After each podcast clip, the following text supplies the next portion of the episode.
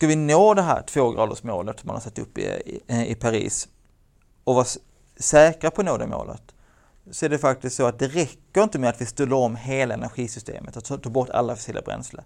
Utan bara utsläppen från maten i sig globalt sett riskerar att göra att vi kommer över två grader. Så att vi kan inte bara lämna maten där här, för det viktigaste är energin. Alltså det viktiga är fossila bränslen, så då måste vi ta hand om. Men att det räcker faktiskt inte att vi bara gör det, utan vi måste faktiskt göra någonting åt maten också. Hej och välkommen till det 40 avsnittet av Klimatpodden med mig, Ragnhild Larsson. Dagens gäst är Fredrik Hedenus som är forskare på Chalmers där han bland annat tittar på olika strategier för att minska klimatpåverkan från energi och matproduktion. Fredrik är också en av grundarna till startupbolaget Carbon Cloud som Eh, har tagit fram ett webbaserat verktyg som hjälper restauranger att ta fram mer klimatsmarta menyer. Vi träffades på Chalmers den 21 juni för att prata om Fredriks forskning och framförallt då om hur maten och det vi äter påverkar klimatet. Ja, mat är ju något som engagerar oss mer än mycket annat tycks det. Inte minst olika modedieter som ska få oss att bli vackrare, starkare, leva längre ja, och må bättre. Just nu råkar den trendkänsliga urbana medelklassen ha en förkärlek för klimatsmart mat. Och frågan är, kommer den trenden att hålla i sig? Och hur ser en klimatsmart diet ut? Måste alla verkligen bli veganer? Och ekologisk mat, ligger det någonting i vad forskarna på SLU säger att ekologisk mat inte är så klimatsmart? Under vårt samtal så pratar vi framförallt om hur det är med kyckling. Men när det gäller nötkött och grönsaker så förklarar Fredrik att de generellt har ungefär samma klimatpåverkan som konventionell produktion. Men eh, ekologisk produktion kräver mer mark och i slutändan så måste ju den marken tas någonstans ifrån. Och globalt sett så hugger man då ner skog, vilket förstås ger stora utsläpp. Samtidigt finns det i huvudsak två stora fördelar med ekologiskt, menar Fredrik. Dels att biodiversiteten tenderar att vara större på gårdarna. Eh, bland annat på grund av att man använder mindre bekämpningsmedel. Och sedan är djurvälfärden bättre i en del sammanhang, som att kycklingar och grisar får gå ute. Fredrik eh, berättar också varför han tycker det är viktigt att skilja forskarrollen från aktivistrollen. Ja, helt enkelt att skilja på fakta och värderingar. Du hittar mer info om Fredrik och dagens avsnitt och om Klimatpodden förstås på klimatpodden.se. Med det här avsnittet så gör Klimatpodden ett uppehåll över sommaren och vi är tillbaka igen i slutet av augusti. Så nu har du faktiskt världens chans att hinna lyssna i kapp på alla avsnitt. Och glöm inte att fortsätta höra av er med synpunkter och förslag på gäster. Och dela gärna podden så att fler får en chans att lyssna. Klimatpodden finns på iTunes, Soundcloud, Acast och alla andra ställen där poddar finns. Följ oss gärna på Facebook och Twitter också. Till sist vill jag önska alla er som lyssnar en underbar klimatsmart sommar. Nu kör vi igång dagens avsnitt. Varsågoda! Välkommen till Klimatpodden Fredrik Hedenius. Tack så mycket! Vem är du? Jag är eh, docent på Chalmers, eh, forskar om olika strategier för att minska samhällets klimatpåverkan. Och det är ganska mycket mat har jag förstått? Det är ganska mycket mat men det är även en del om energisystemet. Jag har varit runt många olika delar av klimatfrågan men på senare tid har det varit lite mer mat. Ja. Och hur hamnade du här på Chalmers? Ja, jag har varit här jättelänge. Eh, det började med att jag läste naturvetenskaplig eh, utbildning och sen fick jag erbjudande om att eh, göra ett examensarbete inom hur man ska använda mark så effektivt som möjligt för att lösa klimatfrågan. Och sen blev det att jag fortsatte som doktorand och ja, nu är jag avdelningsföreståndare för avdelningen där jag började vara doktorand. Och vad är det som driver dig? Varför är den här frågan spännande att hålla på med? Den är väl intressant av flera aspekter. Dels är det en global fråga, det tycker jag är spännande. Den är spännande för den är svår. Eh, vi alla bidrar till den men samtidigt så är det inte en fel. Man kan titta en och det gör att det blir mycket mer komplext hur man ska hantera det. det griper också in i väldigt stora delar av, av samhället. Eh, och det är också en fråga som det är samhällsdebatt om och jag tycker det är intressant med samhällsdiskussion. Och där det är också intressant att se hur samhället behandlar och försöker förhålla sig till en sån här stor fråga. Så att det finns många delar som gör det spännande. Mm. Hur väcktes ditt eh, engagemang då för klimatfrågan? Hur började det? Nej, alltså det började nog egentligen genom forskning. Jag har alltid varit miljöintresserad och läst en del av min utbildning men att jag kom in på det så hårt var nog egentligen utifrån min forskning och försöka förstå vissa frågor där. Eh, jag har alltid sett det som en huvudsaklig intresse att förstå frågan. Kanske som forskare är det huvudsakliga inte kanske att förändra saker även om det går in eh, i varandra ibland. Men för mig är det viktigt att separera aktivistrollen och forskarrollen. Mm. Är du aktivist också skulle du säga eller? Nej, jag skulle nog inte säga att jag är en... Jo, jag aktivist så till måtto att jag är mån om att föra ut den kunskap jag tar fram. Det hade jag inte behövt göra. Nej. Så på det viset blir det ju, jag skulle kunna valt att inte göra det. Men jag är väldigt noga med när jag kommunicerar att skilja på det jag ska säga, fakta och värderingar.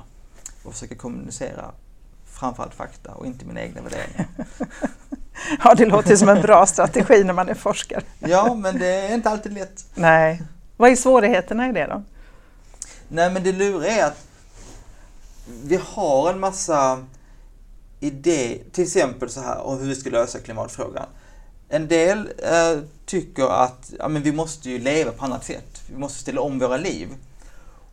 Och det kanske man tycker av delvis skälet att det verkar vara ett trevligare liv. Att ta det lite lugnare, jobba lite mindre, inte resa så mycket och så vidare. Men andra säger att ja, tekniken löser alltihopa. Bara vi kör elbilar och flygplanen på vätgas så kan vi leva som vi gör nu. Ja, just det. Och, där är och då tycker jag det är viktigt att säga att ja, men båda de här sätten kan vi lösa klimatfrågan på. Eh, vilket man sen tycker är det trevligaste samhället, det trevligaste sättet att leva. Det ska inte jag ha några synpunkter på. Jag kan se problem med tekniklösningen, kan jag peka ut dem. Jag kan se problem med att få människor att göra de här livsstilsförändringarna. Det är de vetenskapliga frågorna.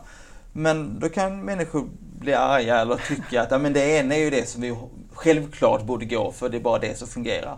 Um, ja, så det är ett exempel på hur värderingar tränger in i lösningen av klimatfrågan. Ja, just det. Och de, de slutsatserna menar du att det får liksom den som tar emot din fakta själv egentligen? Ja, då, eller samhället. Eller för, för delvis är det en kollektiv fråga. Hur gör vi det här tillsammans? Och då måste ja. samhället fundera på men hur vill vi organisera våra liv? Ja, ja. Vad, vad håller du på med just nu? Just nu håller jag på med en fråga som är så här. Vem är det egentligen som är ansvarig för vi släpper ut? Om jag köper eh, en liter mjölk det är ju inte jag som orsakar utsläppen av dem. Nej, nej. Det är ju bunden. Ja. Men bunden är ju bara en aktör på en marknad. Är han ansvarig för de här? Vet han om att det är ett problem med sin Just det.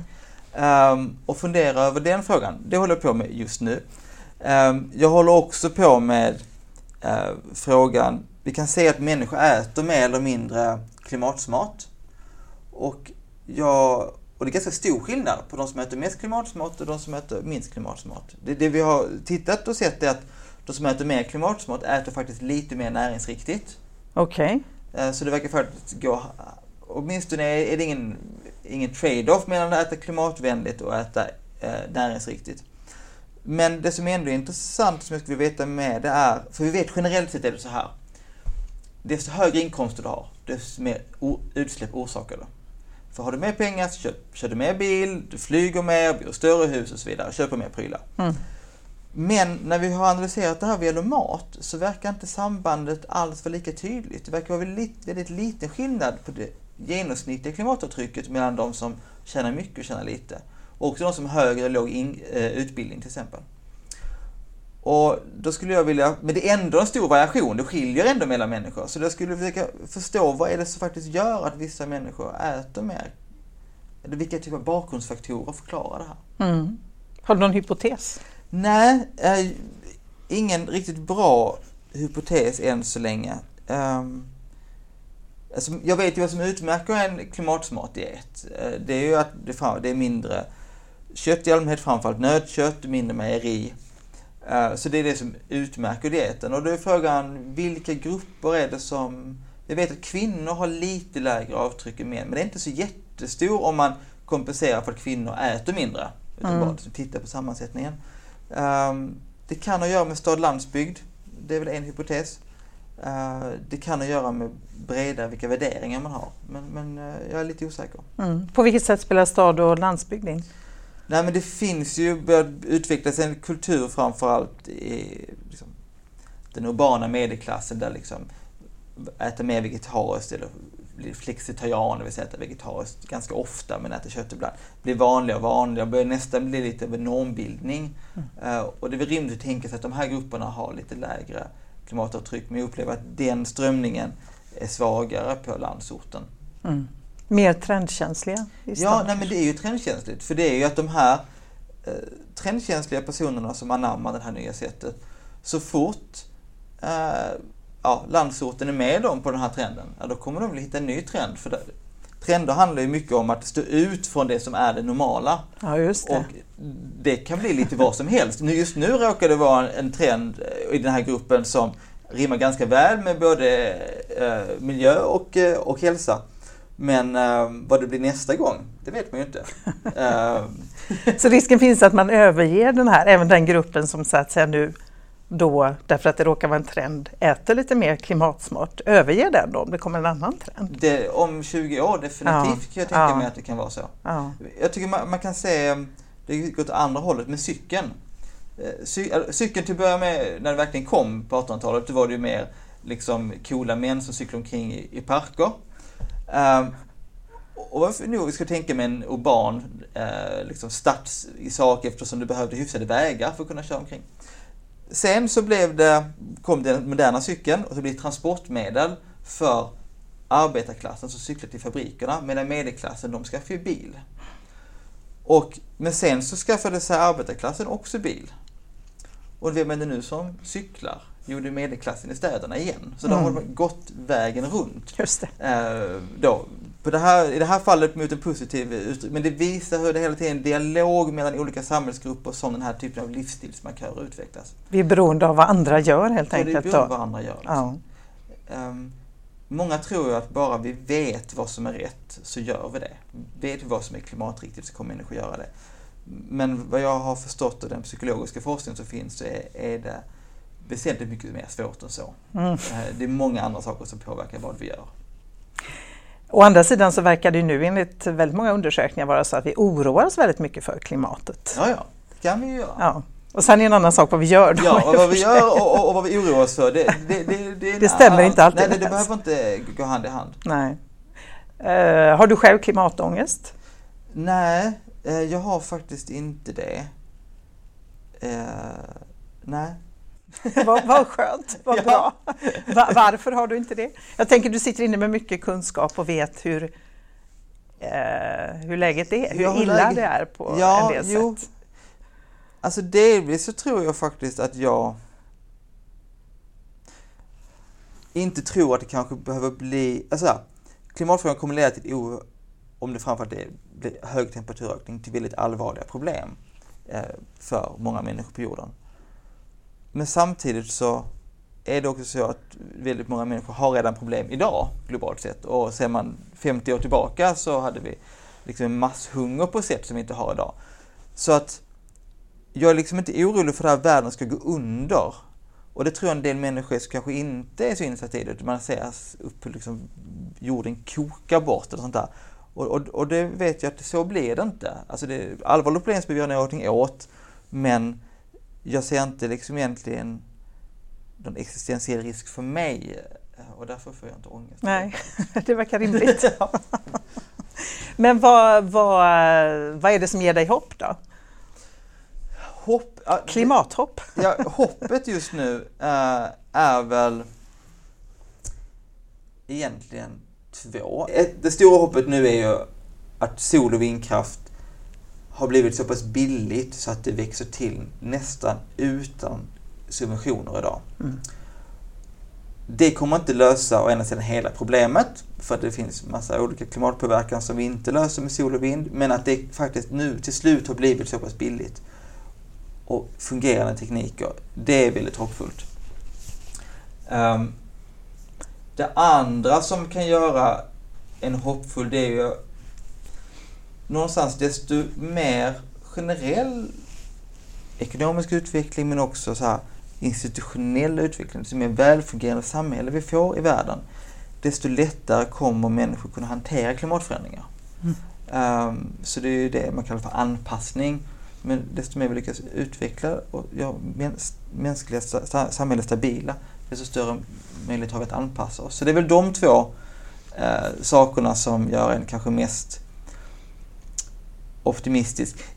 Jo, men också ändå att det finns en, en uh, medvetenhet och vilja göra någonting, inte bara bland liksom, miljörörelse, utan faktiskt bland stora företag, mm. uh, även liksom, politiska ledare som man måste inte koppla ihop med miljöfrågan. Liksom.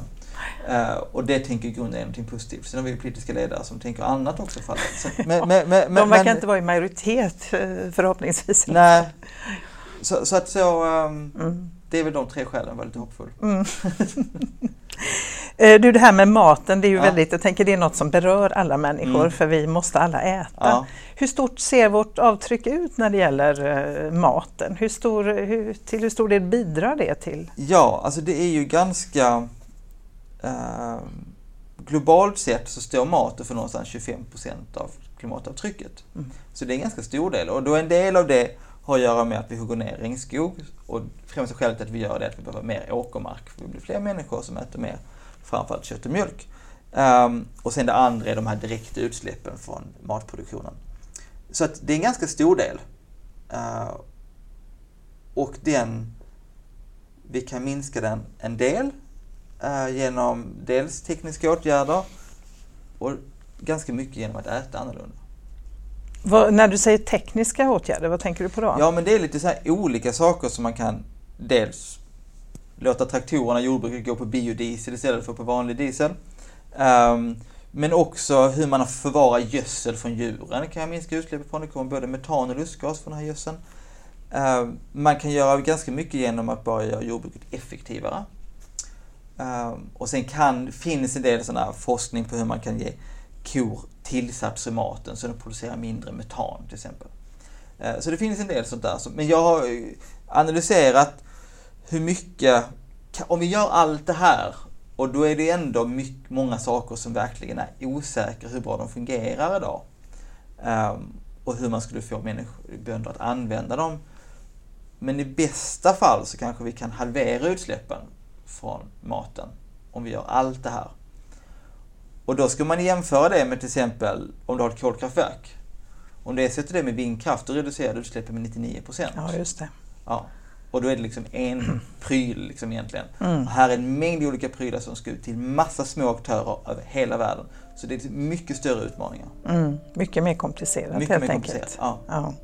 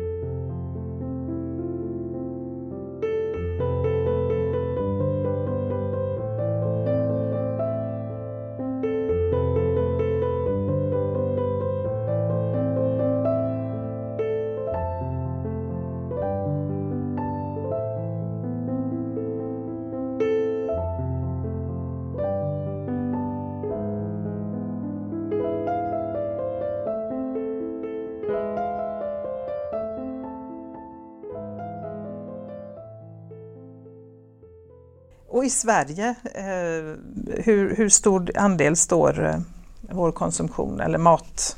Ja men där det är det äter. någonstans eh, 20 procent som man ja. kan säga. Ja. Eh, då räknar man inte med avskogning där då.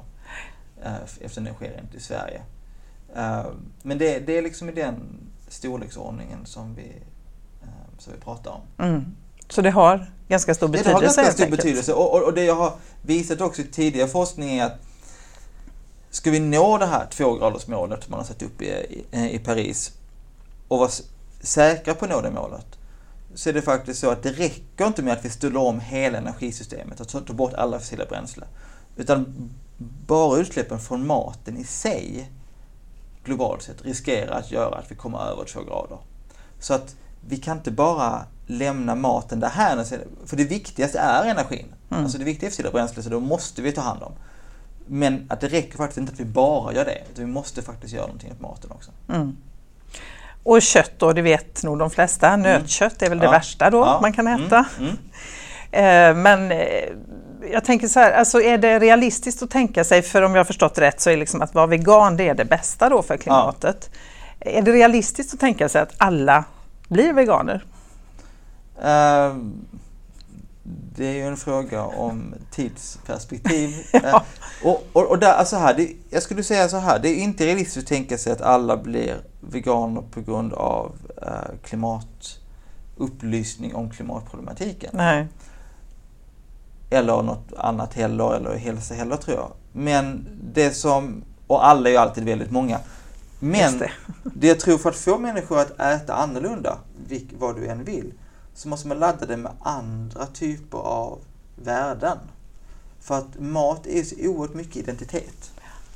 Vad vi äter, det är ett sätt att signalera vem vi är till andra och till, till en själv. Och nu, nu det har hänt, jag har varit vegan i 20 år och det är väldigt stor skillnad på hur man ser på veganismen idag jämfört med då. Mm. Eh, då var det ju framförallt förknippat med djurrättsaktivism och liksom väldigt mycket alternativrörelse, anarkister, den svartklädd, den... Lite extrem sådär ja, nästan. ganska extremt mm. och eh, verkligen inte mainstream. Nu, nu så kommer det just in i den här mer hälsomedvetna medelklassen och, och, och hälsoförteckningen blir mycket starkare. Det kommer raw food och sådär också. Liksom. Um, men det finns många, mycket mer utbud på restauranger och så. så det är ju, och det är inte lika mycket en ungdomskultur heller som det var då. Då var det väldigt mycket liksom 15 till 20, kanske 25 som drev veganism på den tiden. Så att det är en sån här social förändringsprocess som sker. Men eh, och det är där jag tror när man kommer till det här om vi ska lösa frågan med livsstil eller med teknik. Så problemet med livsstilsförändring är alltid att hur får vi alla människor ja. att göra? Om det nu är att ställa bilen eller äta veganskt eller vad det är. Och, och det vet vi är oerhört svårt att få människor att göra de här stora eh, livsstilsförändringarna. Å andra sidan problemet med att lösa allting med teknik, det är att när vi, eller åtminstone en del typ av teknik, om vi gör saker och ting effektivare, bilarna drar mindre bensin, ja, då blir det billigare att köra bilarna också. Just det. Då tenderar vi att köra mer. Köra ännu mer. Ja. Mm. Så att båda de här strategierna har sina definitiva problem. Um, och, och, och, där är det väldigt svårt att säga vilket som kommer vara mest sannolika att lyckas. Men det jag har fört fram då också det är ju att som det nu är så betalar vi skatt när vi um, kör bil, uh, har bensinskatt som är ganska hög dessutom. Och, men som det nu är, de utsläpp vi orsakar från maten, de beskattar vi inte alls. Nej. Och, och det är det av lite olika skäl, men det vill säga att det är ganska svårt att veta exakt hur mycket utsläpp som kommer från maten. Det är lättare på, på bensin, vi vet hur mycket kol det finns i en liter bensin. Men då har jag och några kollegor föreslagit att man skulle kunna lägga skatten direkt på köttet när man handlar i affären. Eh, och det skulle göra att det skulle bli lite dyrare med nötkött då. Ehm, och vegetabilisk mat skulle inte påverkas alls. Och när vi gjort analyser på det här, ja men det skulle ge en viss förändring, men det skulle ju inte ge någon dramatisk förändring ändå. Vi skulle ju inte, om nötköttet skulle kosta 25 kronor mer kilot, det innebär att en hamburgare skulle kosta tre spänn mer. Ja, det är kanske inte det, det som avskräcker köttätare. Nej, alltså det, det ger en effekt men det skulle ju inte göra, göra alla till, till veganer. Liksom. Nej. Och det är där jag menar att jag tycker att man borde göra det för att det är liksom ekonomiskt orimligt att bara beskatta en sektor och inte en annan. Um, men och jag märker att den här idén med klimatskatt på kött och mjölk, de som är för sätter då ibland väldigt stort hopp till att det här skulle förändra allting och de som är emot tror också att det skulle liksom döda svenskt jordbruk och allt köttätande i Sverige. Men faktiskt så jag tror båda sidor här överdriver effekterna utan nej det blir nog inte någon jättestor effekt. Men det, det, det, de analyser vi gjort visar att nötköttskonsumtionen kanske skulle minska med 10-15 procent. Mm. Så det är den storleksordningen kanske man mm. sig. Vad tror du funkar då för att få oss att äta mindre kött, nötkött då framförallt? Ja, nej men då tror jag det är den här um, pris är en del. Mm. Um, pris, förutom det här rena att det kostar mer så blir det en samhällssignal om att det här är något problematiskt med det här. Och, och, och det signalvärdet tror jag har betydelse. Men det är liksom en del. Den andra delen är att um, um, koppla ihop, vilket man gör nu, men att det finns andra värden med att äta uh, mindre nötkött som att det är hälsosamt till exempel. Det finns ganska bra empiriskt stöd för det finns vissa hälsofördelar att äta åtminstone mindre rött kött. Um, och sen är det också att utveckla alternativen rent kulinariskt. Uh, och där sker också ganska mycket, nu kommer fler, uh, olika typer av substitutprodukter som är ganska bra och som är, liksom alla äter och är glada och så. Ofta baserat på soja. Och sen är den här kulturförändringen, att man börjar liksom koppla den här maten till att vara i don't know, uh, modern, ung, framgångsrik, whatever. Mm. Uh, som människor i allmänhet är mycket mer intresserade av än hur klimatet ser ut om 50 år. ja, just det.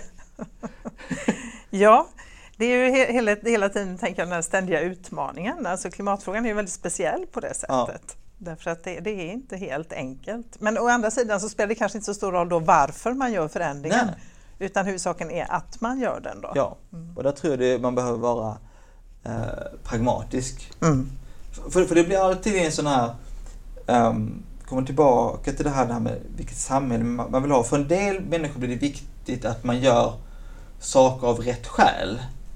Eh, det är inte bara det att man ska liksom, ja, ställa bilen eller äta veganskt, man ska göra det av rätt skäl också. Och, och då, om man börjar ställa sådana krav, då tror jag man skjuter sig själv i, i foten. Mm. Um, för att det är bra att det finns information och folk vet vad, vad det handlar om, men att förstå att människors motivation är väldigt bred, eh, ja. är väldigt bred och att det är olika saker som påverkar olika människor tror jag är väldigt viktigt om man ska nå mer än 5-10% av befolkningen.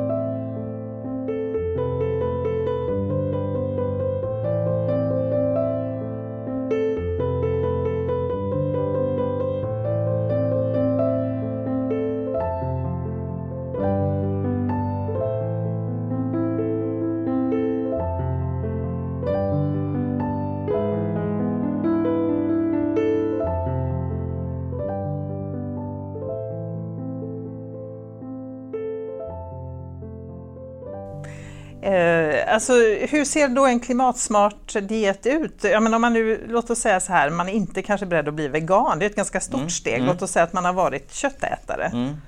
Eh, hur, hur liksom, vad, är, vad, kan man göra för att minska då, om man då ändå vill äta kött någon gång ibland? Det behöver ja. inte nödvändigtvis vara nötkött. Kanske. Nej, men alltså det mest liksom, klimatsmarta köttet är ju eh, kycklingkött då. Um, och det, har, alltså det är någonstans, om man jämför med någon sojaproteinprodukt kanske det har dubbelt så högt eh, utsläpp ungefär. Kyckling ligger på 2-3 kilo eh, koldioxidutsläpp per kilo och eh, någon sojaprodukt på 1-2 liksom. Och då jämfört med nötkött som ligger på 30 kanske. Så ja, det är en så, väldig skillnad. Så, är det väldigt stor skillnad. Mm. Um, så det är en stor grej. Det andra är faktiskt att mejeriprodukter leder till uh, höga utsläpp också, framförallt ost. Och det är väldigt tråkigt eftersom ost är så himla gott. Ja, det, det kan man tycka. tycker jag personligen ja. då. Jag kan avstå från väldigt mycket, men just ost. Men, men där, där, tycker jag också det är viktigt att ha det här lite, äh, tänka lite budgetmässigt så att nej men på sikt om vi ska nå de här låga utsläppsmålen så har, kommer vi ha ett utsläppsutrymme på 1-2 ton per person i år ungefär. Och då är det såklart att det går alldeles utmärkt att äta ost och även nötkött men det blir svårt att göra det och flyga till Thailand samtidigt. Och då får man lite grann göra avvägning där och det beror också lite på hur tekniken utvecklas på de olika områdena. Men, men eh, så jag vill aldrig förespråka att man ska sluta äta någonting utan men någonstans, man får göra den här lite budgetberäkningen Ja, själv, ja. liksom, vad man tycker är. Um, när vi har liksom visat eh, det att om du, om man tar en lakto-vegetarisk kost, det vill säga du äter vegetariskt och sen äter då ost och mjölk också. Ofta äter så, den typen av ganska mycket ost för det blir lite substitut för köttet. Så kan faktiskt den kosten ha högre utsläpp än en kost där vi äter lika mycket kött som idag, men bara kycklingkött. Intressant. Och, och lite gris och inga mejeriprodukter. Det var intressant. Ja. Och det, det här kallar vi för eh, klimatkarnivor. så det är, mycket kött men det är bara kycklingkött. Så det, det går. Sen, sen finns det ju liksom andra skäl att ha synpunkter på kycklingindustrin då. Verkligen. Både vad gäller antibiotikaanvändning, djurvälfärd ehm, och, och, och så. Och det kommer också in det här med värderingar att vad vi äter det är liksom en mix av flera olika värderingar och sen hur man ska då orientera i, i detta eh, kommer ner till lite vad tycker jag är viktigt, hur rankar jag olika saker. Mm. Ehm, ja. Det finns ekologisk kyckling, men är det någon skillnad då i klimatutsläpp? Alltså ekologisk kyckling och konventionellt uppfödd? Ekologisk kyckling har nog lite högre utsläpp Okej. och det har att göra med eh, hur effektiv foderomvandlingen är. Det säga, hur, mycket, egentligen, hur länge behöver kycklingen leva? Hur mycket behöver den äta innan den slaktas? Mm. Och desto, mer, desto längre den Eh, mer du behöver äta, desto mer foder behöver du producera och i foderproduktionen blir det eh, klimatpåverkan. Och genom att du har mindre så här slimmade system så får du lite högre, alltså det blir inte så nötkött för det, men det blir lite högre utsläpp. Det är samma sak på ekologiskt griskött. Ehm, det är också därför som de här betande korna som går i, i lugn och ro tenderar att ha högre utsläpp än väldigt intensiv produktion. Just därför att de växer långsammare, lever längre, då producerar de mer metan, äter totalt sett mer foder. Därmed blir det högre utsläpp. Det är väldigt kontraintuitivt för människor, det brukar Ja. folk bli väldigt arga Ja. på mig när jag säger. Men, men, men eh, tyvärr är det, är det så, så som det ser ut. Så det är svårt. Så att om man tänker sig att djuren ska ha ett bra liv, eh, bättre liv kanske än Ja. i en djurfabrik, så eh, det får de ett högre klimat, eh, då blir Ja. det ett högre klimatutsläpp. Men det är ändå så, även om du tar ekologisk kyckling med, med hyfs, då får gå ut och så vidare, så är det inte så jättemycket högre utsläpp det handlar om. Nej, Så att eh, det skulle liksom kunna ingå i en klimatsmart diet ändå. Liksom. Eh, Men viss mån finns det en trade-off där. Sen djurvälfärd handlar också delvis om, om kostnad och inte om klimatavtryck. En del handlar om att man måste ha större, större stallar och så vidare. och Ja, det är ja. en kostnadsfråga. Liksom. just det. Jag har gjort studiebesök på kronfågel, men jag kan säga att efter det var jag inte så speciellt sugen på att äta Det var inte det, nej? Så, eh, speciell arbetsmiljö också är Ja. det ju. Mm. Alltså både eh, det luktar och det, alltså det är väldigt eh, ja, intressant Väldigt kan man intressant, säga. Ja. Ja. Ja, men då ser vi själva att de håller på med fabriksuppfödning. Eller, Ja. man, alltså, då ser jag det här som en industriell Ja, ja. Eh, Den bilden försöker ju kanske med mjölkbönder så hålla från sig de, i en annan bild. Men för kycklingindustrin, det är ju, och det är någonstans sant, det är ju oerhört industrialiserad. Mm. Men då är det effektivt helt Då enkelt är det också. effektivt. Men, Mm. men det har ju, alltså, det är ju inte bara det, även om du skulle stänga in kor på det sättet skulle du aldrig komma i närheten. För det har att göra med egentligen två avgörande faktorer om man tar skillnad mellan kyckling och kor. Det ena är hur många barn varje liksom, mamma får. En ko får liksom en kalv. Mm. Så för varje kalv du ska slakta måste du hålla en ko vid liv som då äter och så vidare. Eh, och med en kyckling så kan liksom en höna ge upphov till 150 kycklingar. Så du kan liksom sprida ut eh, den här ena hönan på 150 kycklingar som du slaktar sen. Så det är liksom en viktig faktor. Det andra är då bara effektivt att stoppa i sig mat och det blir eh, kött och där är kycklingen mycket mer eh, avlade på det. Och sen det sista är ju metanet då som bara korna har. Så det, det är de, de, de tre faktorerna som gör att nötkött hamnar mycket högre än kycklingkött. Mm. Mm. Vad var det som fick dig att bli vegan? Nej, det var utifrån djurets skäl att jag inte ansåg att det var rimligt att behandla djur som vi gör i, i djuruppfödning eh, i världen idag. Um, så det var ett rent etiskt ställningstagande som jag gjorde. Um, Ja, och, och, och, det, och där blir det ju återigen problematiskt för mig ibland när jag ska då eh, förespråka kycklingkött, vilket jag tycker man ska göra utifrån klimatsynpunkt. Det är från klimatsynpunkt ett bra Eh, sätt att äta. Um, men jag tycker det är en helt oetisk hantering av djuren. Um, och det ena säger jag när jag är privatperson och vad jag tycker och det andra säger jag när jag är forskare. Och ibland så upplyser jag om att man kan se det på de här olika sätten. Um, men uh, det vore liksom oetiskt av mig som forskare att försöka få kycklingkött att framstå som dåligt från klimatperspektiv bara för att jag tycker det är oetiskt och orimligt. Mm. Därför att så ser inte fakta ut. Nej, så ser inte ut. Nej. Nej. Så ser det fakta ut. Nej, där är en illustration av det du pratade om tidigare. Ja, ja men precis. Att... Mellan fakta och värderingar. Ja, ja. ja, det är intressant. Um, hur är det med de här alternativen? Du var inne på dem, de här Quorn och UMF och ja, allt vad det mm. nu heter. Ja. Hur, är, hur är de ur klimatsynpunkt? Quorn, jag har sett några olika analyser på dem. De ligger väl omkring kyckling, kanske till och med lite högre än kyckling. Um, korn är ju svampar som man liksom äh, växer till i stora tankar. Liksom. Så det, det kan vi verkligen prata liksom, uh, bioengineering. Så.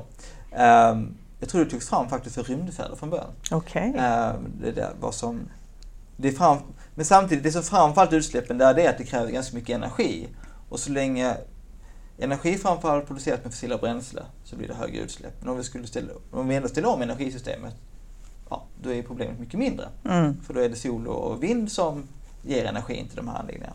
Om vi sen tar så här umf eller sojaprotein så ligger de på runt ett kilo koldioxid per kilo. Eh, och då om man jämför med vanliga bönor ligger det kanske på ja, mindre än, en, än ett halvt kilo. Så det är liksom lite mer i den här processen som man får, får till. Men det är fortfarande låga utsläpp. Liksom. Mm. Mm. Uh, ja, och det, jag testade på Way Out West var det väl förra mm. året, sån här umf. Alltså ja. jag, och jag visste ju att de bara serverar vegetarisk ja. mat. Liksom. Och jag, var, jag tänkte de lurar mig. Det var ju Aha. precis i texturen som kyckling. Det det? Okay. Ja, ja, det var helt, jag var helt övertygad om att det här måste vara kyckling. Det var ganska fascinerande faktiskt. Det, det, här är väldigt spännande vad man försöker göra nu när man då ska hitta alternativ. För att då finns det ja, några olika, men dels är det här man försöker göra sojaprodukter eh, väldigt likt kyckling, som, som umf till exempel. Eh, det finns ju de som försöker odla kött i labb. Eh, och då eh, egentligen så får man fram köttceller fast i labbmiljö. Um, och då är frågan, kommer det smaka som kött? Det är ingen riktigt som vet. Men man har gjort någon hamburgare uh, på detta i Holland. Den första tror jag kostade så här en miljon kronor eller att göra liksom. Men sen bara faktiskt några år senare så att nu var de liksom nere på ett par hundra för en hamburgare. Det är fortfarande väldigt dyrt för en hamburgare men det har ju hänt någonting där med men då är liksom idén att man tar bort djuret men har kvar köttet. Liksom.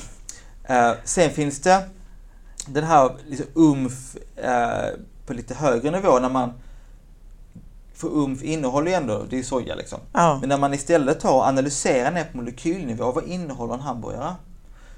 Och sen försöker man hitta de molekylerna vegetabiliskt.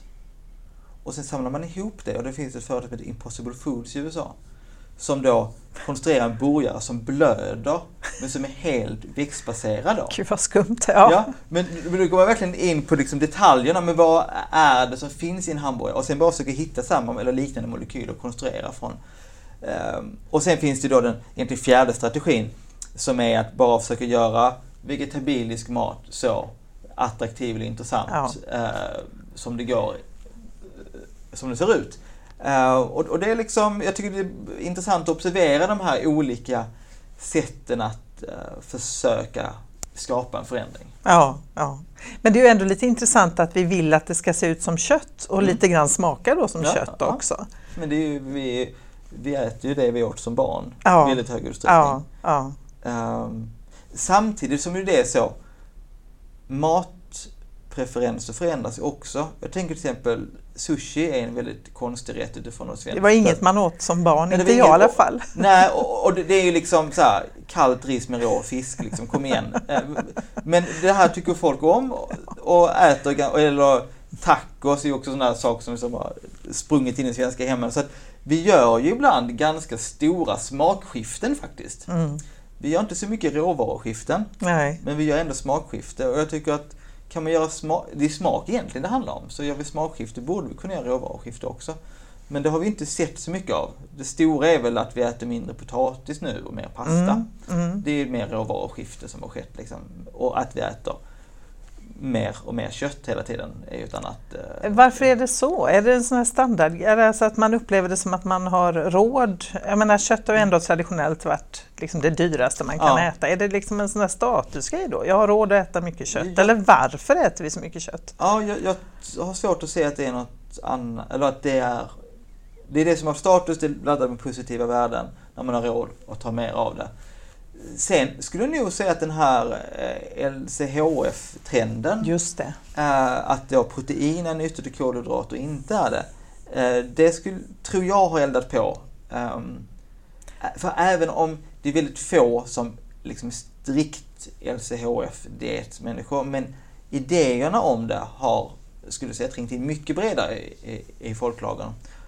Vilket gör då att folk vill äta mer, mer protein. Mm. Eh, och, och då blir ju framförallt kycklingkött, och det, det som framförallt ökar nu det är kycklingkonsumtionen i Sverige. Eh, Och det är den köttkonsumtionen som har ökat mest om man ser historiskt. Vi åt ju jättelite kyckling på 60-talet. Ja. Eh, Och nu är det väldigt mycket. ja, det är intressant. Vad är de vanligaste motargumenten du får då? Mot att äta en vegetarisk kost eller vegansk kost? Eller... Ja, nu för tiden... Alltså nu fokuseras ju mycket motargumenten mot, eller för, för att man ska äta nötkött, eller att nötkött är bra. Och där finns väl då i huvudsak eh, tre argumentationslinjer. Eh, det ena är det här att betande djur gör att öka mängden kol i marken och därför så är faktiskt inte korna så farliga för, för, för klimatet. Ehm, och det, det är sant så tillvida att har du, har du en åkermark och så gör du om det till betesmark så kommer det bindas in kol eh, i den marken under en period innan det stabiliseras. Dock så överdriver man hur mycket kol som binds in. Ehm, och framförallt så blandar man ihop det här med liksom naturbetesmarker. Och naturbetesmarker är ju ofta väldigt gamla Mm. och väldigt magra. Mm. Du har du, hela poängen med dem är att du inte gödslar dem för du, du får den här floran och faunan som eh, där bildas det in inget, väldigt lite kol i, i den typen av marker. Det är ofta de som man liksom lyfter fram speciellt. Um, men det är liksom ett, och det skulle jag säga är, och sen finns det en studie på några betesmarker i Ungern tror jag det är, där man då använde en ny metodik och hittade väldigt stor kolinbindning. Och den studien använder man väldigt mycket. Men när man har varit gjort studier i Sverige, de är visade på väldigt låg kolinbindning, de- de liksom söker man ja, glömma bort. Um, nej, men det, det är också sånt där som händer i sådana processer. Man, man tar fram underlag och sen så hittar någonting och så slår man varandra i huvudet med det. Ja. Men, men det är ett vanligt argument, eh, uh, som jag då menar är falskt. Uh, det andra argumentet är att metan ingår i ett naturligt kretslopp. För att liksom, kor är naturliga och då är det som kommer från en ko också naturligt. Och jag är så här, ja men det är nat- whatever naturligt nu betyder. Men det är klart att det är naturligt att kor producerar metan.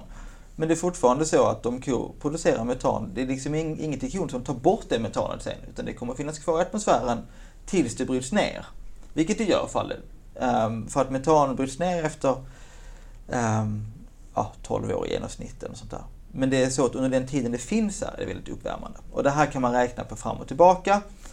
Uh, och vi har faktiskt just här på min arbetsplats uh, folk som verkligen är experter på de här frågorna.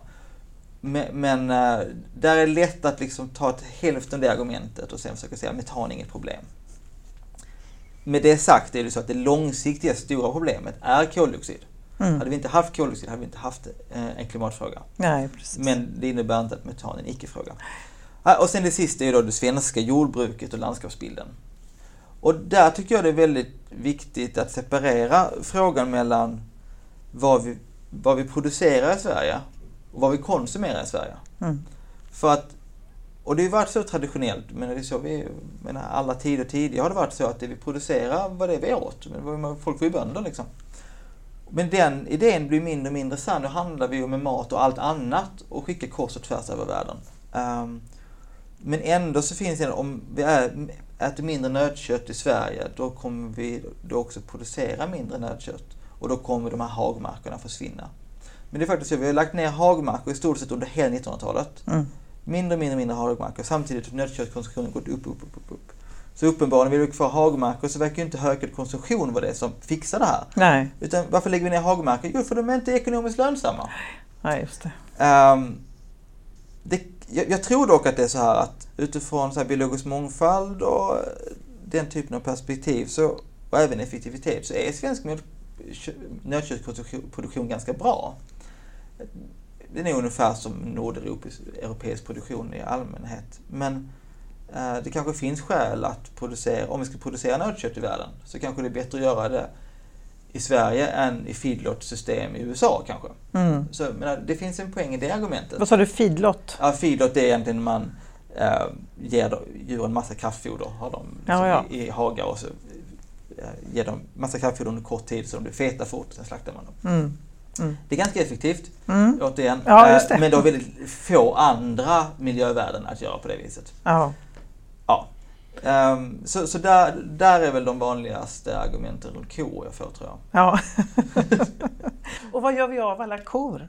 Om vi nu eh, ställer ja, om? det, jag tänker det är en väldigt slow naturlig process. Ja. För, för de föds ju bara upp eftersom vi ska ja, slakta dem. precis. Liksom. Det är också lite Ja. märkligt. Ja. Vi Nej, har men dem det- bara för att äta upp dem, det finns Ja, inget ja. annat. Liksom. Nej, annars hade de inte funnits där. Men hur är det liksom. med viltkött då? Ja, den är ju lurig då. Ehm, dels, ingen har riktigt räknat på, för det, det blir en del utsläpp ändå när ett gäng personer ska åka upp i Jämtland liksom och bo över och sådär och Speciellt om de flyger i såna här små egna små plan Ja, och sånt det. Så, så, så kan det bli ganska mycket på grund av det. Men om vi då bortser från den, eller ja, och det är ingen riktigt som räknar på det ordentligt. Nu har jag gjort lite grova överslag och det blir en del ändå. Eh, kanske som griskött liksom. Men det som eh, är den andra grejen är att vi kan inte liksom öka mängden viltköttkonsumtion i Sverige. För att vi har en viss mängd vilt Just det. och om vi skulle börja liksom äta mycket mer viltkött så skulle ju viltet nästa år vara borta. Ja, Så då skulle vi vara tvungna att föda upp vilt. Ja, och eller då är på något sätt. tillbaka- Och då, och ja, då är då är det ju ingen vinst. Nej. Nej, precis. Så att det blir lite knepigt att använda det som argument, så att ja, vi borde äta mer viltkött, för vi kan faktiskt inte, eller om jag äter mer viltkött så äter du mindre eller så. Det är liksom, eh, det är någonstans en hyfsat konstant mängd vi pratar om. Mm. Så, så den lösningen ser jag inte riktigt. Nej. Hur är det med fisk då? Ja, det är lite olika. Fisk är lite lurigt. Delvis är det lite samma sak där. Så länge du inte odlar fisk är det också en begränsad mängd. Och Ja. Vi har ju faktiskt ett stort Ja, ja, utfiskningsproblem. verkligen. Så, så, så att det, men annars de stora utsläppen kommer från båtarna man kör omkring. Och, och, och utsläppen, det beror ganska mycket på fångstredskap. Men om du har trål och sånt där, då hamnar ju utsläppen eh, runt griskött också. Alltså ganska höga, 6-7 kilo per eh, kilo fisk. Just genom att du går ut så pass mycket bränsle. Mm. Men om du så här föder upp Aquaponics jag intervjuade Niklas Svenberg som ju håller på med Ja, och, och, odlar upp fisk i stora och vad, vad, vilken Kar. mat gav han dem? Ja, nu var det ju larver tror jag. Alltså Okej. de, det var någon sån här, det var ju ett slutet kretslopp Ja, just det, faktiskt. det var sånt där system. Ja. Eh, nej, men då tror du kan få ganska bra klimatpåverkan på det. Men i en, en del fall så ger du ju odlad lax, Ja, vildfångad fisk Ja. och, och då har du liksom bara flyttat runt problemet. Eh, men om man ger dem typ larver eller vegetabilier som karp till exempel, som Just kan det. äta det. eh, då kan du få ganska, då är du liksom nere på kycklingnivå liksom. Mm. Mm. Mm. Eh, Så det gäller verkligen att, eh, det är inte helt enkelt. eh, Det är inte helt ska- enkelt, nej. Du, nötkött, jag är bara nyfiken Mm. på det här. Alltså, finns det då något nötkött? Det är alltså bättre att äta svenskt nötkött då, om jag förstår det rätt? Mm, eller? ja. Så kanske inte går att säga heller nej rakt alltså, man skulle säga så här. Om man nu ändå, Så här. det låter så här, en gång om året vill jag äta en blodig. Men är, är det liksom svenskt eller tyskt, det spelar inte så himla stor roll. nej. Men visst, är det brasilianskt är det skillnad. Ja, Så, så kan man säga. Eh, men, men liksom nordeuropeiskt, det finns lite olika studier också som folk slår varandra i huvudet med. Men jag skulle säga att det är ungefär på samma nivå. mm, mm. Ehm, ja. Men det är inget som har dramatiskt mindre klimatpåverkan än något annat. Nej. Eh, alltså om du väljer ekologiskt eller så här till exempel så är det ungefär detsamma. Mm. Och hur är det med om vi säger vegetarisk kost eller vegansk Mm, kost? ja. Alltså, det måste ju finnas skillnader även där tänker jag i vad man äter såklart. Ja, det gör det ju. Eh, och där har jag inte, alltså det, det finns ju vissa vegetabilier som har väldigt låg klimatpåverkan. Det är så här, rotfrukter, lök, kål, baljväxter, liksom bönor och linser. Alla de ligger liksom väldigt lågt. Medan så här, eh, frukt ligger lite högre. Kommer du sen in på så här influgna sockerärtor så ligger det jättehögt. Um, så att den stora frågan för en vegansk kost tänker jag är inte influgen mat. Um, Äta säsongsbetonat? Ja, säsongs, ja. Eller nej, för det är mycket mat som inte är säsong som inte flyger. Nej, det är sant. Så att liksom, vissa saker är aldrig säsong, som bananer till exempel. Men det är ingen jättestor fråga ändå. Uh, men det är ju framförallt sånt här som sparris, sockerärtor, uh, den typen av, som har väldigt kort hållbarhet, jordgubbar, hallon det är typiskt flygs om det är off-season då. Mm. Så där finns det väl anledning att hålla koll på lite säsong på den typen av saker. Mm. Um, annars så tror jag det är svårt att komma upp i jättehöga utsläpp om du inte äter mycket av det. Liksom.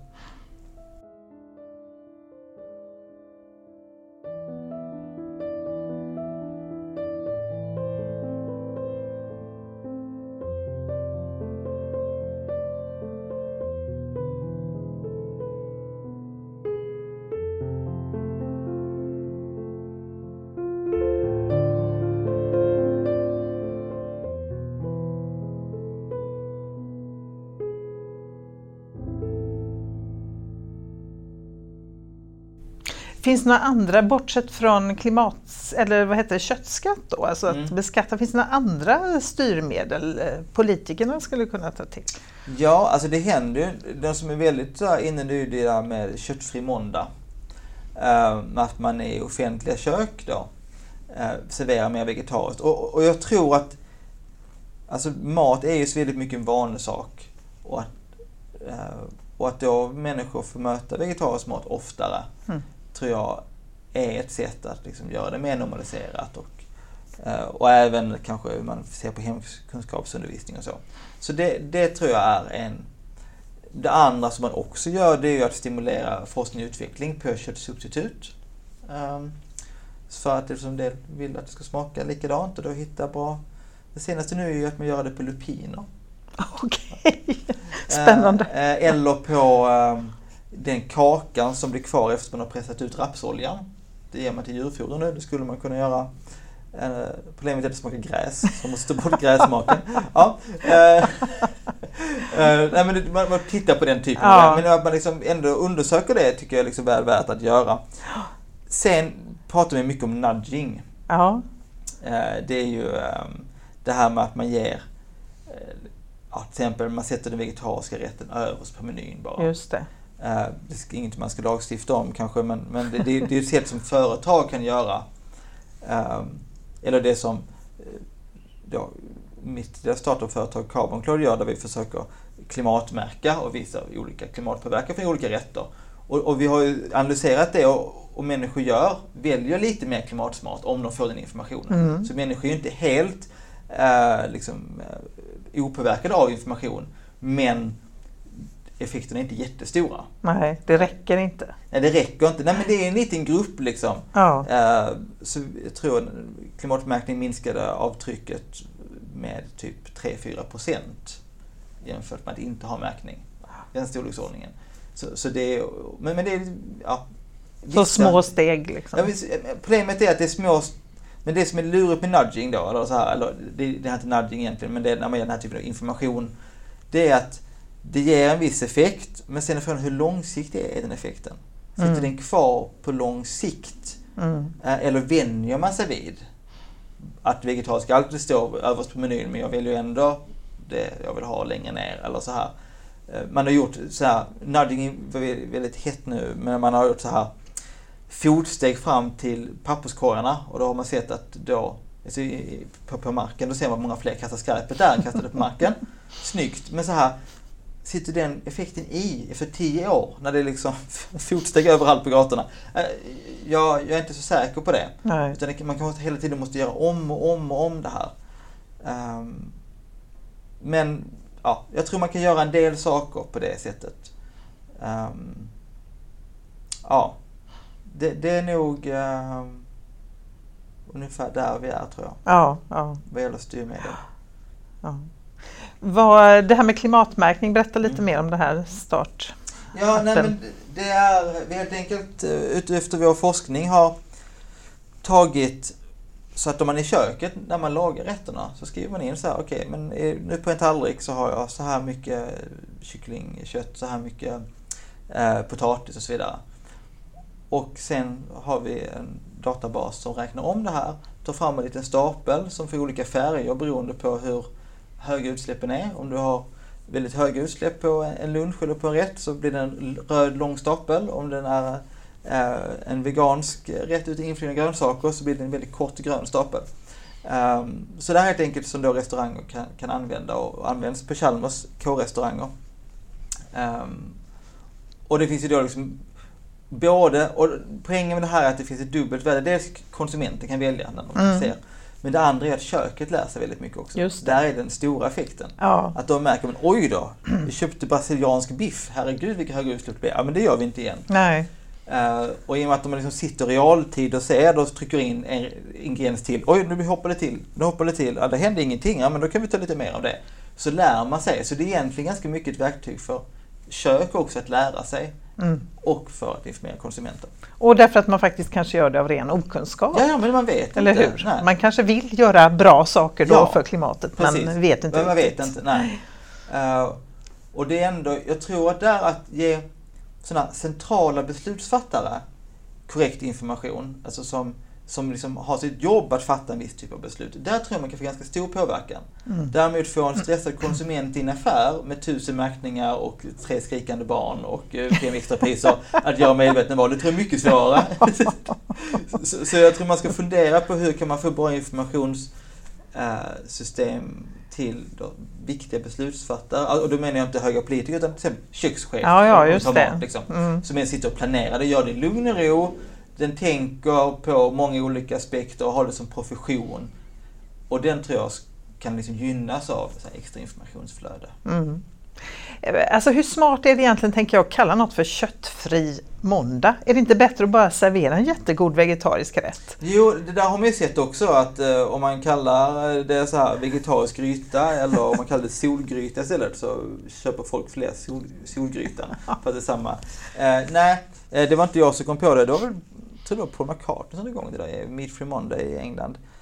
Um, Och egentligen kanske det borde vara kött, alltså borde vara tvärtom kan man ju tycka. ja, ja, vi, har, men- vi har köttdagen liksom. Ja, köttdagen. Nej, men så, så skulle man ju... Och det, det som ändå jag tror är bra med det här med köttfri måndag är att man, det finns ibland poäng att göra förändringar som också skaver lite grann, som folk märker och ser, för det blir de- debatt och det händer någonting i den diskussionen som uppstår. Mm. Därför finns det poäng att kalla det någonting. Mm, Och, jo, det är Eh, sant. och, och sen en annan fördel med det är att det är ganska lätt att skala upp. Man kan ju ta två, det är flera skolor som har man två eller tre dagar liksom. Och sen vänder man på det till slut som du säger. Ehm, så att det... ehm, men det är hela tiden den här... Ibland finns det tror jag en poäng om man vill göra samhällsförändringar att skapa konfrontation. Mm. Och ibland finns det skäl att inte göra det. Och, och, och det där är mer så här politiskt påverkansarbete eh, som, som man kan fundera över och för all del forska på också hur man, Ja, hur man bör göra. Men det är mer statsvetare som gör. Ja, just det. Hur stor möjlighet skulle du säga att du har att påverka utvecklingen som forskare? Ja, alltså den är nog, eh, höll jag på att säga, eh, orimligt stor eh, funderar jag på ibland om den är. Alltså, man ska ju inte tro att någonting förändras med att en forskare går ut och ryter i media och säger nu får ni skärpa er, nu borde ni inte göra så här. Men, men just om man ser den här utvecklingen på synen på vegansk kost under de senaste 20 åren. Ehm, och jag har ju varit en del i den resan och även gjort forskning inom det här eh, området. Och, jag, och sen finns det folk som är ute på hälsobiten. Men just det här att man har börjat legitimera vegansk kost från andra perspektiv. Och jag tror att den processen hade inte funn, sett ut så utan forskningsstöd. Um, och det är ju inte då att det är ett enskilt uttalande, en enskild forskare, det är ju flera olika personer. Men det, de är ganska få ändå.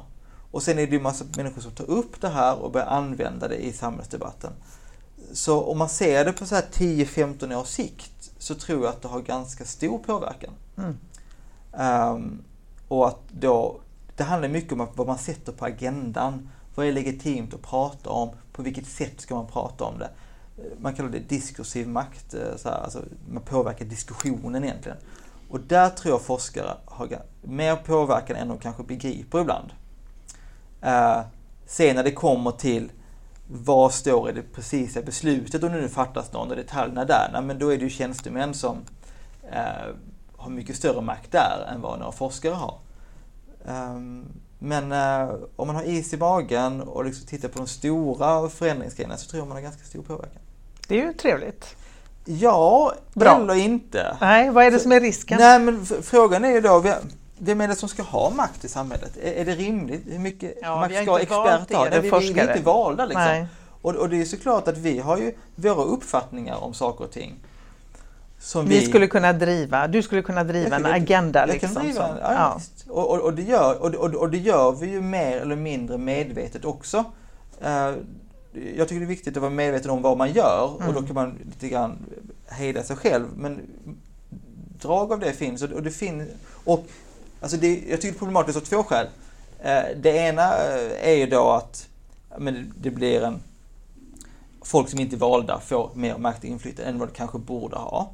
Eh, jo, nej, men den andra risken är att om människor upplever att forskare använder sin makt för att föra ut sina eh, åsikter och så, så bör, kommer ju förtroendet för universitetet undergrävas. Ja, men det här är bara jag var think tank för mm. den där välbetalda eh, liberala medelklassen som tycker alla saker som vanligt.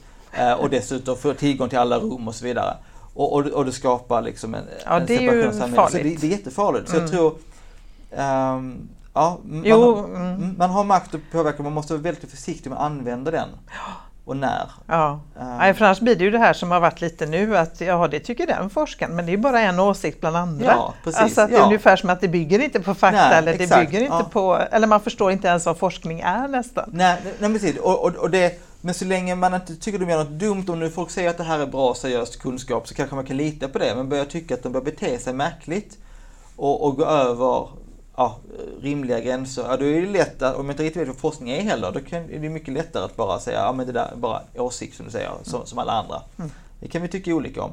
Uh, och det vore ju väldigt förödande om, om den, vi ska se den utvecklingen. Mm. Så det är en sån sak som jag mer och mer funderar över. Vad är universitetets roll? Samtidigt som vi har väldigt stora utmaningar i ett antal olika frågor, klimat men det finns även andra, där kunskap är jätteviktigt, där forskning är viktigt att informera, för menar, forskning är viktigt för att informera policyprocesser. Alltså det är inte, jag säger inte att forskare inte ska vara involverade i det, men om det görs på fel sätt är jag väldigt rädd för att det slår tillbaka. Liksom. Mm. Gäller att vara medveten om, det är ett ansvar helt enkelt. Det är ett ansvar. Det, man har. Det, det ansvar ja, Precis som journalistiken eller definitivt. politiken. Eller? Ja, ja, nej, nej, nej men precis. Och det är viktigt att förstå tror jag, sin roll i samhället.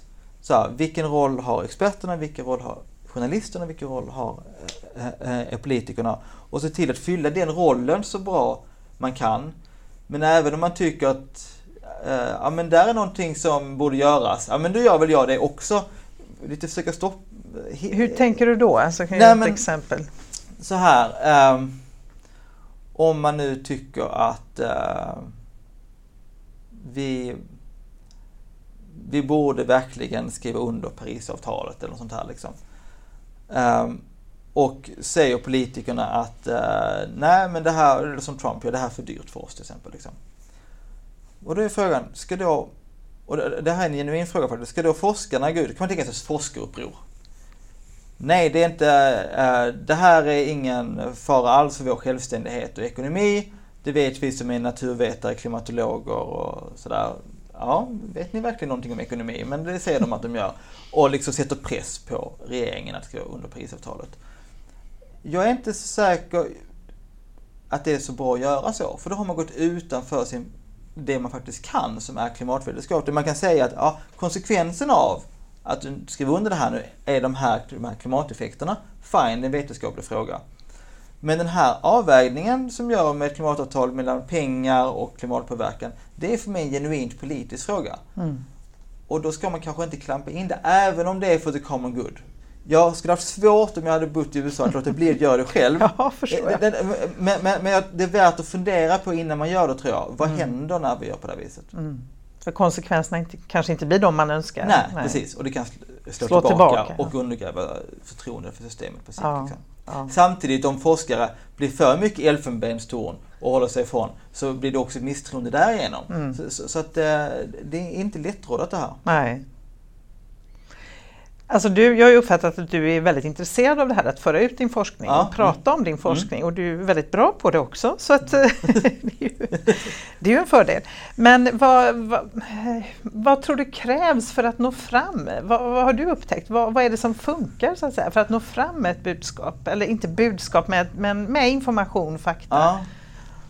Ehm, ja, det är alltid väldigt svårt att veta eh, vad det är som fungerar. Eh, men någonstans när jag känner igen mina argument i andra så debattartiklar eller myndighetsrapporter, då känner man att man har kommit fram. Ja. Men, men det jag tror, det jag brukar säga är så här, man måste visa på komplexitet men också reducera komplexitet. Mm. Så att ofta är det så att ett resultat beror ju på tio olika faktorer. Och säger alla dem blir folk bara totalförvirrade och då har man inte fått fram någonting. Men om man plockar ut två eller tre och säger att de här är, och då vill jag ta ut de viktigaste eller klumpa ihop det. De här tre aspekterna, de är de viktiga. Ehm, och då visar man på att man är lite nyanserad, man förstår att det inte är helt enkelt, men ger en möjlighet för människor själva att få orientera sig än om man ger liksom det enda, enda svaret. Ehm, så, är min, så är min förhoppning åtminstone att det är ett ganska bra sätt att kommunicera eh, forskning. Ehm, det andra är ju att inte överdriva. Ehm, det är också sånt som kan slå tillbaka. Eh, utan ly- lyckas vara tydlig och ödmjuk samtidigt, vilket inte alltid är jättelätt. Men, men, men det, är- det är den... Och Ja. nyanserad. Och jag tänker, Mm. och samtidigt är ju journalisterna älskar ju då när någon är lite sådär drastisk spetsig, och ja. spetsig. Ja. Ja, och, och, och där tänker jag också det är lite olika roller. För att få upp en fråga på agendan, då kan ju spetsigheten vara viktig. Liksom. Mm. Det bränner till. Liksom. Och, och det tycker jag man fall ska tillåta sig vara. Men om man ska informera lite annan sak, då tror jag spetsighet kanske inte är lika effektivt. Nej. Ehm, men vi, och jag tror vi behöver både och. Det kommer Mm. jag till rollen. Vi behöver folk som sätter saker ting på agendan. Mm. Går ut, slår lite från, skjuter från höften. Liksom. Men vi behöver också människor som eh, mer informerar. Ehm, ja, Mm. Men jag skulle egentligen vilja ha mer empiri på frågan vad som Ja. fungerar. faktiskt. Det finns ju, jag jobbar lite med storytelling och där är det ju Ja. spännande för där säger man att det räcker inte med enbart fakta. Därför att våra hjärnor är liksom inte konstruerade för, för enbart fakta. Vi Nej. är konstruerade för berättelser. Ja. Liksom. Nej, och, och det är något jag faktiskt har försökt jobba med mer på senare år, faktiskt ha lite mer narrativ, lite mer eh, berättelser. Mm. Jag har mer sett det som ett sätt att göra, ja, dels inte tröttna på mig själv och dels eh, för människor kan det lys- intressant att lyssna på, men det kanske även så att det gynnar inlärning, det kan jag tänka mig. Ja, faktiskt. Man kommer ihåg bättre och blir mer berörd och det leder ju oftast till handling Till på ett handling annat sätt. Och ja. det är ju det, det, det, är intressant. något- ja, det är intressant. Mm. Eh, Jag tänker också på det här programmet eh, där du medverkade Ja. med Zero Im- Impact. Ja. Hur, vad, vad fick ni för respons på det programmet? Jag har egentligen bara fått, eh, eller nästan bara positiv respons. Eh, där tycker jag man lyckades väldigt väl med att det var inte speciellt tungt på fakta, Nej. men det ställde frågor, öppnade perspektiv och var ganska, väldigt, väldigt liksom odömande. Ja, verkligen. verkligen. Eh, och, och det tror jag är när folk kommer lite som liksom den gamla prästen och berättar hur det är. Det, det är liksom ingen bra början för dialog. det funkar inte så bra. Ehm, det har funnits några, eh, framförallt med äldre forskare, som tycker helt rätt och påpekat att här blandar ni ihop lite olika frågor. Eh, och, och, och det är sant. Liksom. Mm. Men jag tror också att det, det, det krävdes för att få ja, vissa detaljer skulle man säkert kunna gjort annorlunda. Men, men på det hela för att få ett fungerande programkoncept. Mm. Nej, så folk har varit väldigt eh, ja, glada och positiva i allt jag har mött runt det faktiskt. Mm. Och så var det intressant tycker jag för att ni hade inte valt ut de perfekta Nej, familjerna utan de som eh, Ja, som man ändå kunde, ident- jag tror många Ja. kunde identifiera sig med. Nej men det var, alltså produktionen valde ju, alltså jag var inblandad i liksom frågan om ja, vad ska man mäta, vad ska de göra och lite sånt här liksom. Men den här liksom stora idén om det, just att inte ha de här miljöuppföräldrar, utan ha vanliga familjer. Um, jag hade också skickat den på den här resan som också var kontroversiellt men för att kunna illustrera saker och ting. Eh, det var ju producenten Maria Bertell som liksom var hjärnan bakom allt det och jag måste säga att lyckades väldigt bra med någonting väldigt svårt. Mm, verkligen. Ehm, och jag mer bistådde lite mer ja, mina delar i det hela. Mm. Det där är ju ett annat sätt att liksom eh, agera som forskare. Eh, Nu syntes jag i- i rutan för all del också men det, det fanns ju ganska mycket runt omkring och bakom också som jag tyckte var eh, men, men, och, och där när man går in i sådana konstellationer är det också viktigt att veta sina roller liksom. Ja. Jag gick inte in och petade liksom vilka familjer som skulle vara och så vidare, utan det räknade med att de är proffs på det liksom. Jag kände förtroende för dem. Och jag ja, sa, ja, men så där kan ni inte uttrycka det, ni måste uttrycka det så här istället. Liksom. Ja, Mm. annars blir det fel. Mm. Och de lyssnar på mig. Ja, ja det, var, det var ju bra. Nej, för jag tänker de lyckades med något som också är ganska svårt, just att de genomgick ju någon sorts förändring. Ja. Man märkte ju att det hände något i skallen Mm. på de Ja, här faktiskt, människorna. Ja. De fick liksom insikter som var lite djupare än att bara läsa på ett papper eller Ja, en forskningsrapport definitivt. eller Ja. se ett aktuellt inslag. Eller, Nej men de, de levde ju igenom det liksom. Mm. Ja, mm, eh, det är sant. mm, Det, det var lite kul att se också. mm. Du, till sist undrar jag, hur ser din eh, vision ut av ett klimatsmart samhälle? Oh du! Ehm, ja, hur ser den visionen ut? Ja, när det kommer till den här frågan om liksom, ska vi ändra livsstil eller ändra teknik så, så är jag en sån som eh, tror trots allt mer på tekniken på livsstil. Jag tror det är väldigt svårt att ändra människors beteende i så hög utsträckning som skulle krävas. Mm. Ehm, så jag tänker mig ett samhälle som i väldigt hög grad är baserat på eh, förnybar energi ihop med ganska avancerad teknik för lagring, transmission av el och ehm, sen då elektrifierade fordon som elbilar och annat. Ehm, den stora frågan är hur vi löser långväga transporter. Den är jag genuint osäker på. Mm. Ehm, men jag, hopp, jag, jag hoppas att... ja, vision då. Jag skulle nog ändå hoppas, vill, även om jag tror de här livstidsförändringarna är svåra, på ett lite mer... eh, lite större fokus på mindre arbetstid, därmed mindre inkomst, därmed lite mindre långa resor, utan lite, lite närmre. Eller åtminstone inte att vi fortsätter globalisera vår livsstil. Alltså, jag är inte emot globalisera, men i bemärkelsen att vi jobbar väldigt mycket, konsumerar väldigt mycket och sen dessutom flyttar oss väldigt mycket. Eh, liksom folk kan liksom pendelresa ner till Europa nu, liksom veckopendlar och så här. Liksom. Det, Ja. det, det, och, och, och någonstans, de här klimatmålen kommer inte nås om vi fortsätter så. Där behövs det någon typ av tankeskifte. Eh, matmässigt då, eh, så eh, ja, äter vi väsentligt mer vegetabilisk kost. Eh, har nötdjur där de bidrar till andra miljönyttor som på naturbetesmarker för att eh, hålla landskap öppet eller för att biolo- bevara biologisk mångfald. Eh, äter köttet eller inte men det finns djur där för att bidra till de na- na- naturvärdena. Ehm, och eh, de utsläppen är så små så de kan vi ta. Det är liksom masskonsumtionen som det inte fixar. Liksom. Låter som en bra vision tycker jag. Ja, I don't know. Trevligt ställe att leva på. Ja. Ja, Tack så jättemycket för Tack att jag själv. fick sitta här och prata en stund med dig. Ja, Jätteintressant. gott. Tack.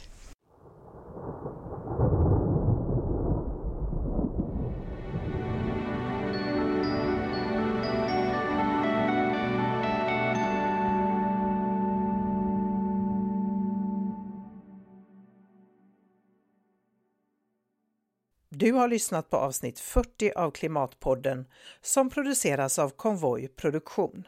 Dagens gäst var Fredrik Hedenius. Musiken i avsnittet är Communion av David Hollandsworth. Signaturmelodin är skapad av Tommy Caso och loggan av Hannes Larsson. Följ Klimatpodden på Twitter och Facebook och prenumerera via iTunes, Soundcloud eller andra ställen där poddar finns.